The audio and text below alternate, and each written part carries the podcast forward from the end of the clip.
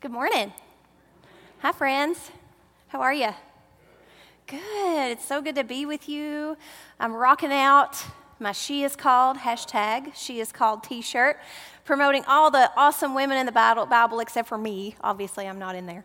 Uh, but uh, we're talking about one of my favorite characters today as we continue um, sorting through this storyline, living out God's call in our lives. And today we're talking about Esther, this really awesome, strong woman in the Bible who just brings us so much truth and so much about living out God's call and what that looks like. So let's dig in. Uh, if you will, if you haven't already, open up your St. John app. There are sermon notes there for you to follow along if you like doing that. I know I always enjoy uh, following along in those notes. Keeps me online, keeps me focused.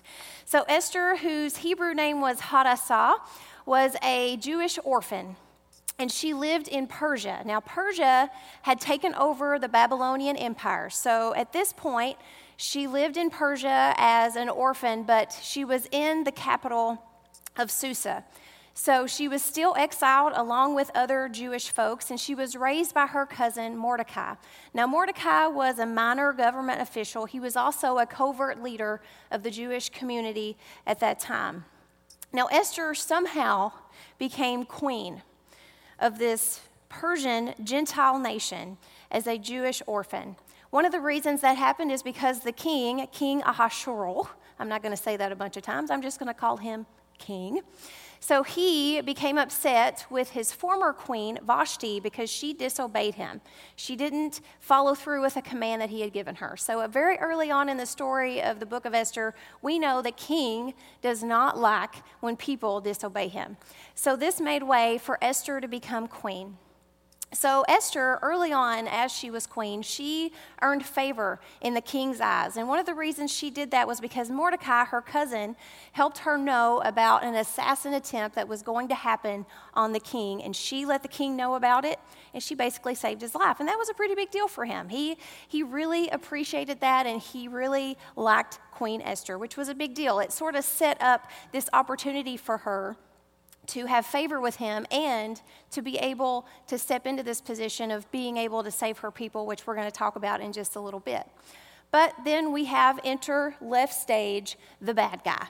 Haman. So, Haman was this influential guy who had worked his way up. He became um, an authoritative figure in the palace court. And he did not like Mordecai. And one of the reasons he didn't like Mordecai is because Mordecai disobeyed the king he didn't do something the king wanted, and because the king didn't like that, it trickled down into the people that worked for him. And so he didn't like Mordecai at all. And so, because he didn't like this one Jew, he decided, I'm not only going to wipe this guy out, I'm going to wipe them all out. I'm going to destroy them all. That makes sense, right? You don't like one in a group of people, so they must all be bad. Do you sense my sarcasm? Don't be like Haman. He's not the character in the story we want to be like, okay? So Mordecai found out about the plot to wipe out himself and all of the Jews in Persia. And so the crazy thing at this point, he goes to Queen Esther to help with this plan, but the king has already approved the plan. Haman goes to the king, tells him that there's a group of people that are disobeying him and not like them, and they need to wipe them out, and the king approves the plan. Now, whether he knows it's the Jewish people or not, I don't know. We don't really know that in the story. But what we know is that the king approved the plan. He trusted the authority and, the, and he trusted Haman.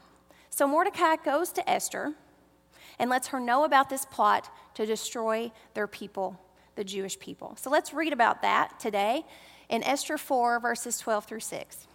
When they told Mordecai what Esther had said, Mordecai told them to reply to Esther. Now, them and they in this story are servants that work for Esther, so that's who the they are. So they reply to Esther Do not think that in the king's palace you will escape any more than all the other Jews. For if you keep silence at such a time as this, relief and deliverance will rise for the Jews from another quarter, but you and your father's family will perish. Who knows? Perhaps you have come to royal dignity for just such a time as this. Then Esther said in reply to Mordecai, Go, gather all the Jews to be found in Susa, and hold a fast on my behalf, and neither eat nor drink for three days, night or day. I and my maids will also fast as you do. After that, I will go to the king, though it is against the law, and if I perish, I perish. Now, I want to quickly give you some history on this last line because you think the queen's going to the king. How big of a deal could that possibly be?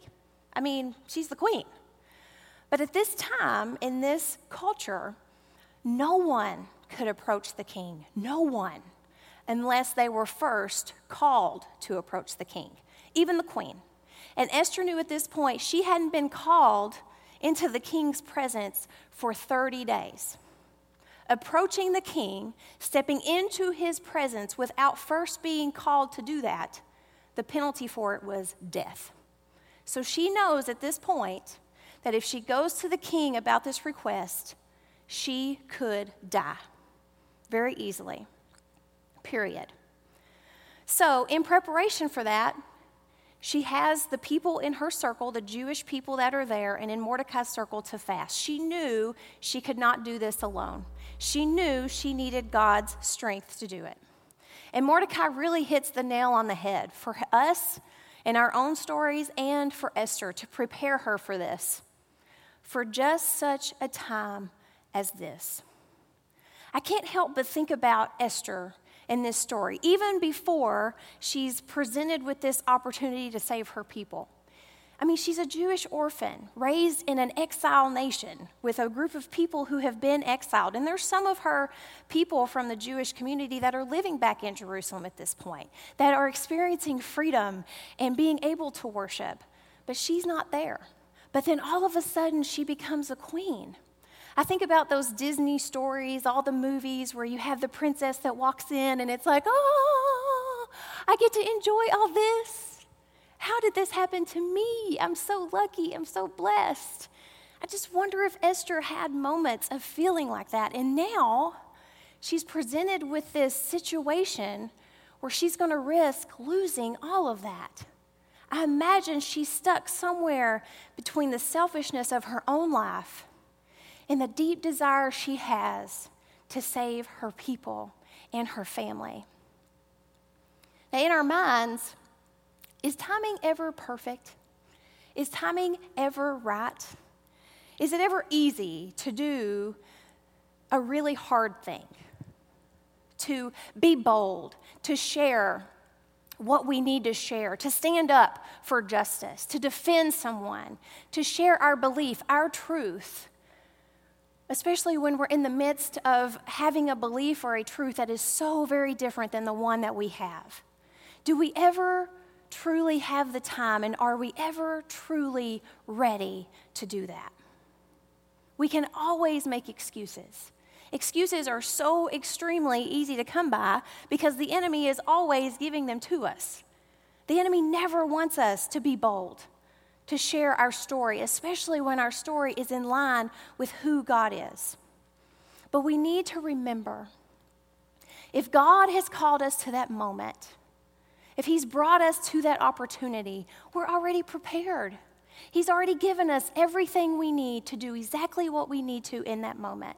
And the more we step towards Him in faith, the more He will shape us and prepare us and form us for more.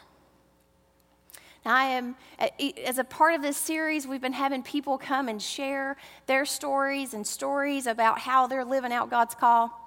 And it's my honor this morning to call up uh, Reverend Julie Love from Kentucky United Methodist Children's Home to share with us some wonderful stories from that great ministry. Come on up, Reverend Julie.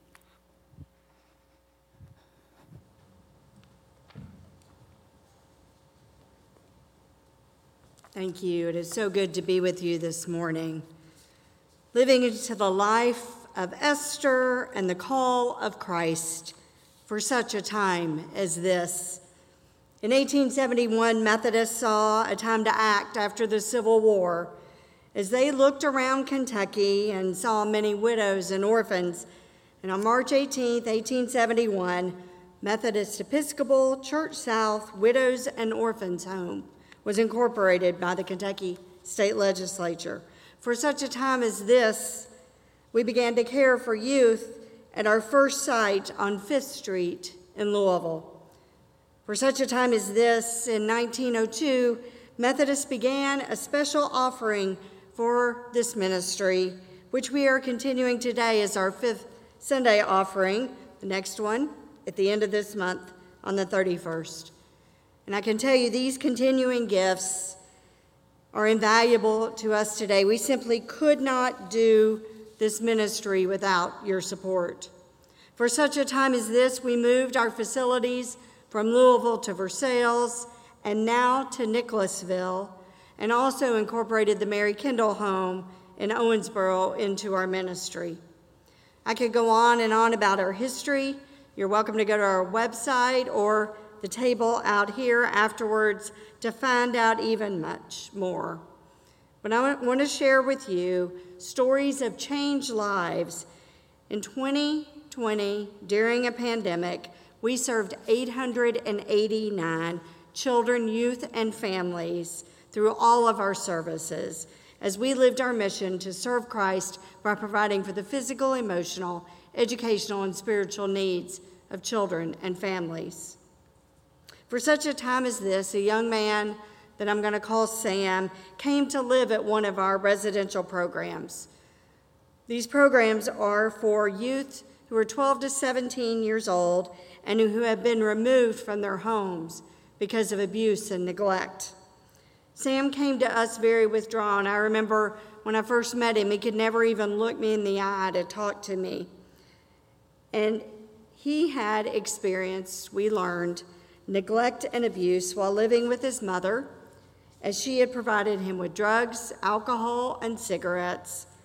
And Sam had experienced sexual abuse from one of his mother's drug dealers. He dealt with his trauma by becoming a substance abuse, going into substance abuse himself. While he came to live with us, he received treatment for substance abuse and remained substance free. He enjoyed playing basketball, which helped him stay active and build relationships with his peers.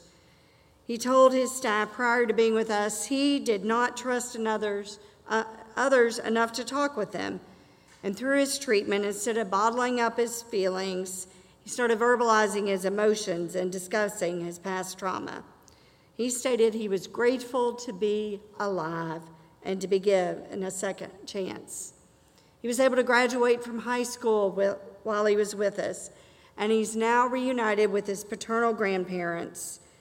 And our staff made sure that where he moved, he was connected with substance abuse services.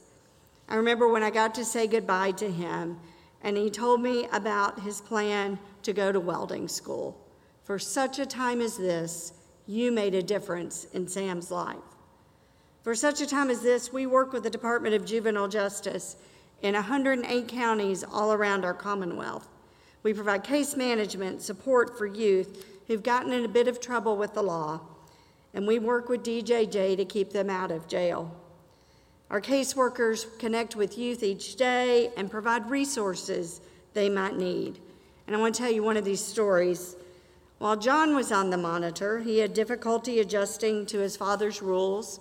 Prior to his um, getting in trouble, he had been homeless, and his mother said she couldn't take him anymore, so he went to live with his father. They had a hard time um, working together on the rules, and he finally decided he would, work, he would stay with his dad and work with him. After a couple of, um, he ended up going back to detention because he couldn't stand his father's rules. And then after a couple of days, he called and said, I think I would really like to come back and live with you. When he came back, he was on the ankle monitor for several months longer than expected because of COVID and the courts closing. And because of his charges, there was a big chance that he was going to be tried as an adult. But while he was living with his dad, he started going to church with his dad and stepmom.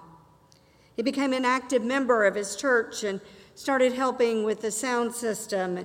He helped mow the lawn at the church. The pastor there agreed to mentor John, and the pastor and his dad and our case manager all helped him prepare for the GED. He was able to take the test at the end of August, and he was able to pass it on the first try. which is very, very unusual for somebody like John because he had been in and out of school and moved from school to school. He applied and was accepted at one of our um, state's community and technical colleges into their welding program again. The case manager, Miss Tanya, said to John, Are you afraid of being tried as an adult? He, his charges were so serious, he was looking at some serious time in prison. Miss Tanya said, John looked at me and said, Miss Tanya, I'm sure I'll get a fair and just trial. But because of all the things that we were able to do to help the young man get involved, that his church was able to do, his father was able to do, he started um, preparing to be a successful member of Kentucky. And the judge saw this and said, We're going to give you a chance and put you on probation. He was released from his ankle monitor, and here's the exciting thing his pastor still mentors him, and he is almost halfway through his welding program. For such a time as this, you made the difference in a young man named John.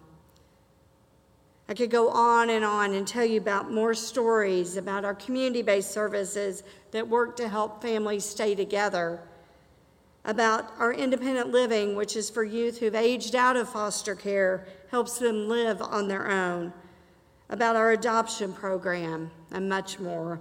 But I want to end with one more story. It's about a young lady who came to live with us, one of our residential programs. She had had um, a lot of abuse and neglect in her life, and some tragic things happened to her.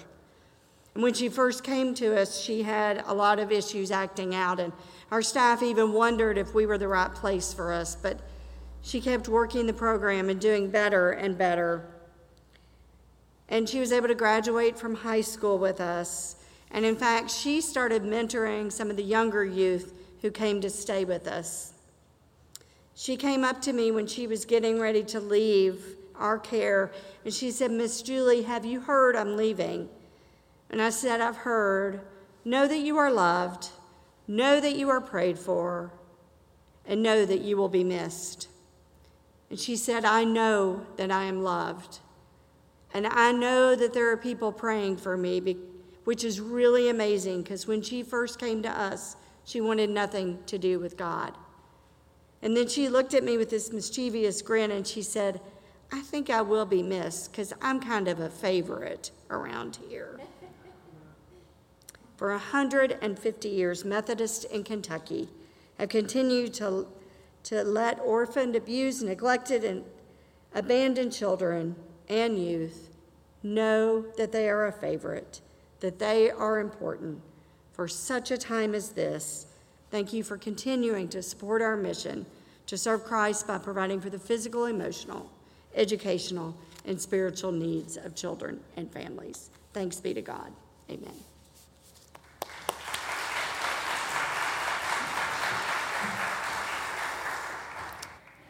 Thank you so much, Julie.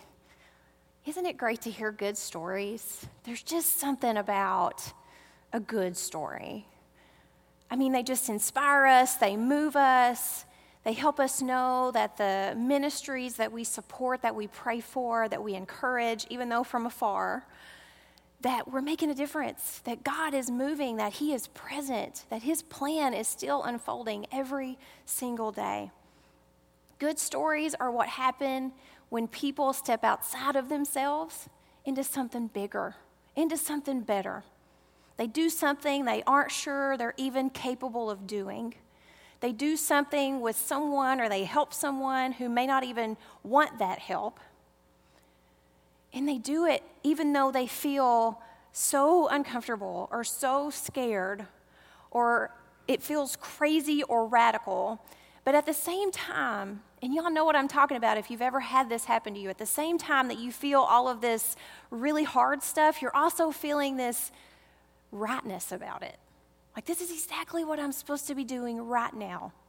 And that feeling, all of those feelings come from being disciples of God, come from the truth that when we step out and we do things like that, and we see other people doing things like that, we hear these stories about these people whose lives have been changed because of the work God's doing, that He is in the midst and in the presence of that. It is God and His purpose clearly and undeniably. And I want to share a really fun fact about the book of Esther. There is absolutely no mention or reference of God throughout the whole book. If you haven't read it, go try to read it and prove me wrong. That'll be fun. You won't. no mention of God at all. But yet, when we hear the story, when we read the story, we know without a shadow of a doubt that God is in the midst of that story, that He is in the details of every person's life who steps out in faith towards Him and His plan. I want to share with you a quote from um, David Benner. Where did it go? Did I delete it? I messed with my slides right before, and this is what happens. But I'm going to share it with you anyway because it's really good. So, David Benner, who is a psychologist who focuses on presence, which, have you ever tried to explain to a child about the concept of presence? I tried to do this just this weekend with Summit, and it was all about gifts. it was really difficult to do, and I realized I'm not doing a very good job with this. But David, David Benner says this we cannot attain the presence of God. We cannot attain the presence of God. We're already totally in the presence of God. What's missing is awareness. What's missing is awareness. We read throughout, we hear throughout all of Esther's story, knowing without any doubt that God is present, looking out for his people. What would happen if we looked at our own stories in that same way? We looked at our own lives that same way, knowing that God is present in the midst of everything we are doing. No matter who we're talking to, where we are, or what we are doing, that God is there. And even better, that He's already won the victory. He is the victor. No matter how uncomfortable we feel, how unprepared we are, or how nervous we are about the words we're about to say when we come to sharing the gospel, what if we approached it as God is already there? He's already the victor, and He's going to work to make anything I do in this moment work to His good. His goodness is going to prevail. You see, God is always present, He's always with us. Now it's up to us to show up for Him. It's time for us to be aware, to risk everything, to move, to believe, and to act for just such a time as this. Let's pray. God, we thank you for your presence. We thank you that you have provided us with the Holy Spirit that is going before us, walking beside us, following us from behind, and living within us to provide us with the strength and the courage, the peace and the comfort the words, the actions that we need, God, to reflect your love. We thank you for the many stories we've heard today where you are at work and you are moving. And we pray, God, that you help us be a people, your people, that steps towards you, even when we aren't sure how or what or where you're going to be, that we step out boldly and humbly, knowing that your plan is at work and that you are moving and that we are joining in your kingdom work. God, we thank you for your love, for your grace and your mercy that provides us with these opportunities, this honor, God, to work with you in your great kingdom. We pray these things in Jesus' holy name. Amen.